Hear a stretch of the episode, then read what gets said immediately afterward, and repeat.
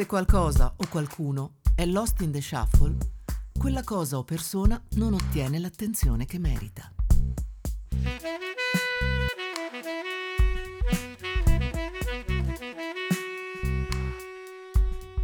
Quante volte si sono dimenticati di noi come fossimo Kevin McCallister?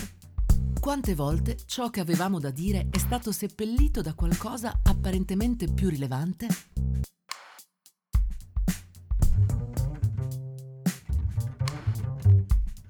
Lost in the Shuffle sono tutte le storie nel jazz che abbiamo bisogno di ascoltare.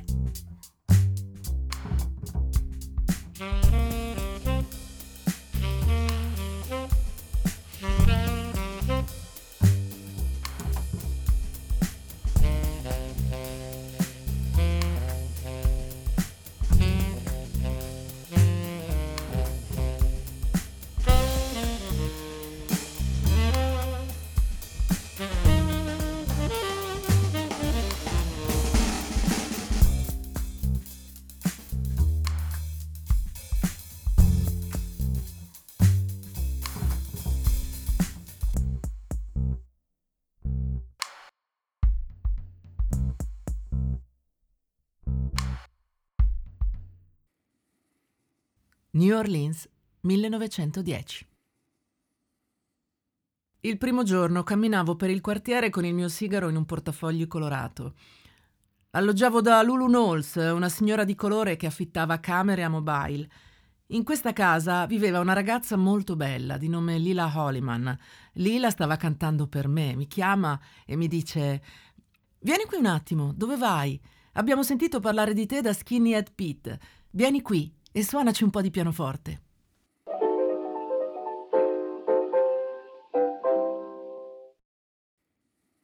Spocchioso, pieno di sé, arrogante, se ne andava in giro per gli Stati Uniti con il biglietto da visita con su scritto «Inventore del jazz». Te lo spiattellava in faccia e ti diceva «Sì signore, Johnny Orleans l'ho inventato io il jazz». Jelly Roll Morton aveva quest'aria da quello che la sa lunga, elegante e sempre in ordine, con un occhio fisso sulle donne ed il fascino di un venditore di olio di serpente. Beh, oggi un venditore di olio di serpente non è proprio l'immagine del fascino, ma pare che all'epoca lo fosse. Comunque, se ne andava in giro, dicevo, a trafficare, che significa giocare a carte, biliardo, truffando e bleffando. Si dice abbia anche fatto il magnaccia, il buttafuori, il barista e la comparsa nei film western. Ma lui era un pianista e lo diceva a tutti. Io ho inventato il jazz.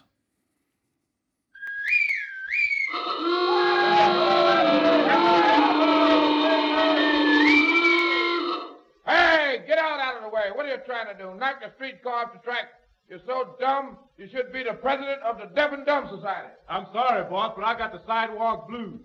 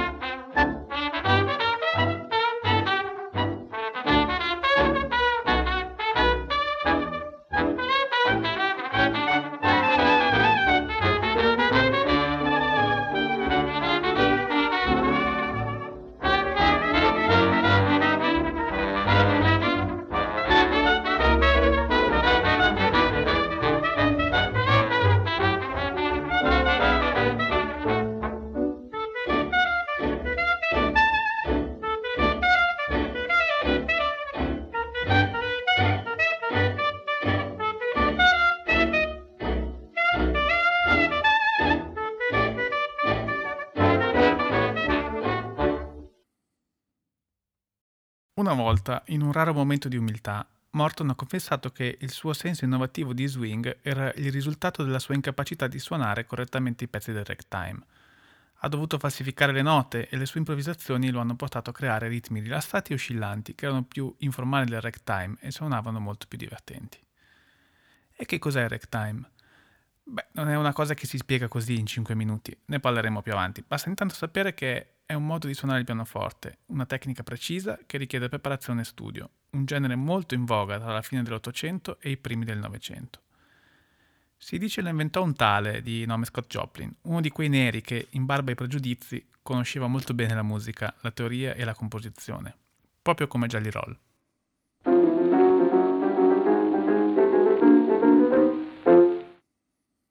Letta così, parrebbe quasi che Jelly Roll fosse un cazzone affabulatore, che ebbe la botta di culo che qualcuno piacque il suo modo di suonare male in ragtime, tanto da renderlo famoso. Non è così. Probabilmente si chiese: perché dovrei suonare esattamente come già sta suonando qualcun altro? La domanda ha senso. Dopotutto Scott Joplin era un mostro. Per quanto Jelly Roll fosse bravo, poteva solo che diventare una bella copia, al massimo. Invece lui voleva diventare il jazz. Lo fece? Può darsi di sì, può darsi di no. Lasciamo che i critici si scannino a questo proposito.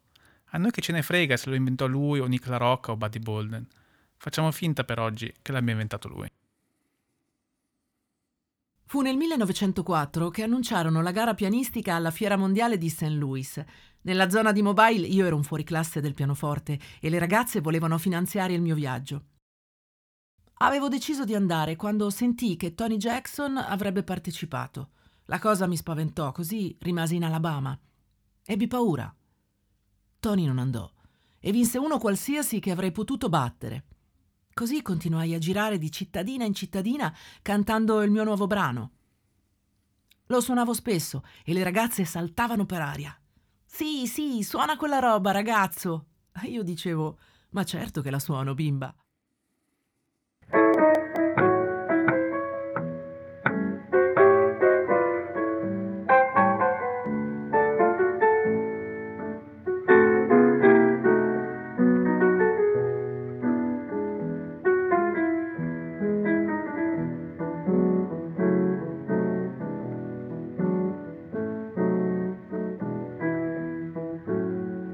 Down on the Gulf Coast in nineteen oh four, I missed going to the Saint Louis Exposition to get in a piano contest, which was won by Alfred Wilson of New Orleans. I was very much disgusted because I thought I should have gone. I thought Tony Jackson was going to be there, and of course that kind of frightened me. But I knew I could have taken uh, Alfred Wilson. So then I decided that I would uh, travel about different little spots. Of course, I was down in Biloxi, Mississippi during the time. I used to often frequ- uh, frequent uh, the flat top, which was nothing but an old honky-tonk, where nothing but the blues were played. There was fellas around played the blues like Brocky Johnny, Skinny Head Pete, old Florida Sam, and Tricky Sam and that bunch. What did they play? Why, they just played just ordinary blues, the real low-down blues, honky-tonk blues. You know. What was the name of them? Well, for instance, uh, Brocky Johnny used to say, uh, sing a tune something like this. The title was... Uh, All you gals better get out and walk, because he's going to start his dirty talk. That's what. So you happened to truck down to uh, Mobile. At that time, I was supposed to be a very good pool player, and I could slip upon a lot of people playing pool, because I played piano and they thought I devoted all my time to the piano.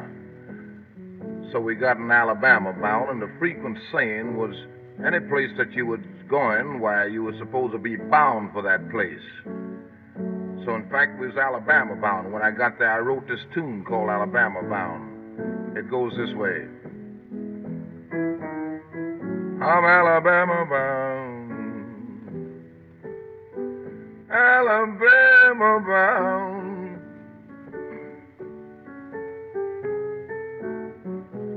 If you like me, sweet baby, you gotta leave this town.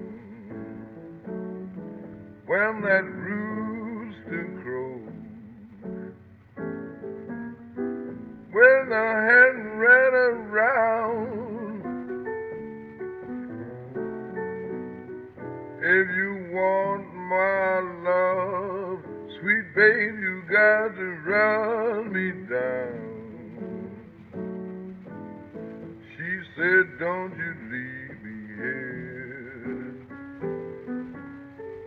Don't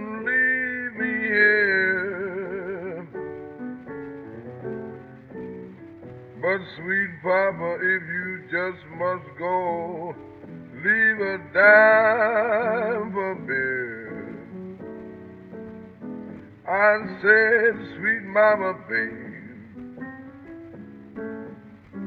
sweet mama, babe, if you must stay, I'll be gone for days and days. Non era inusuale, e non lo è nemmeno oggi, che i musicisti si trovassero un piano B. Quello di Jelly era diventare il miglior giocatore di biliardo. Al diavolo la musica. Il piano era di scovare un lavoro come musicista in uno di quei locali di provincia col pianoforte di biliardo. Se ne passava qualche giorno a suonare e a studiare senza dare nell'occhio, fino a quando qualche ragazzetto del posto non cercava una vittoria facile sfidando il pianista. Apparente facile preda, alla stregua dello sguattero. Jelly giocava le prime partite come un principiante, lasciava passare giorni fino a che le scommesse non salivano. E da allora in un quattro e quattr'otto li ripuliva tutti, uno alla volta. Una di quelle volte in cui l'ego gli pompava mille nelle vene, giocò con uno sconosciuto che lo ripulì. Era l'inimitabile Pensacola Kid. Se un campione con un nome del genere gioca con me, vuol dire che sono pronto per tornare a New Orleans, disse. Fino ad allora, quando un pianista arrivava in una grande città, aveva solo un modo per cavarsela, con la musica intendo. Prima cosa, dovevi trovarti uno sfidante, sì, uno sfidante. Non uno qualsiasi, doveva essere il migliore. Il che significa che doveva avere un seguito e la gente doveva parlare di lui. Una bella sera, di quelle con il locale pieno, ti dovevi presentare e sfidarlo. Più quello che suonavi era fresco, più le possibilità di vincere erano alte e se vincevi, eh, se vincevi fioccavano gli ingaggi. dieci quindici ingaggi a settimana, alzavi cento centocinquanta dollari. Beh, certo, dovevi avere sempre roba fresca e qualcuno da sfidare per mantenerti attivo, e Jelly, fortuna sua, aveva sempre qualche bella idea per un pezzo o per una melodia. C'erano in giro in quel periodo degli editori, credevano di poter comprare di tutto con quindici venti dollari, ma noi no. Noi non mettevamo il copyright. Conservavamo le nostre melodie come materiale privato per combatterci nelle battaglie musicali.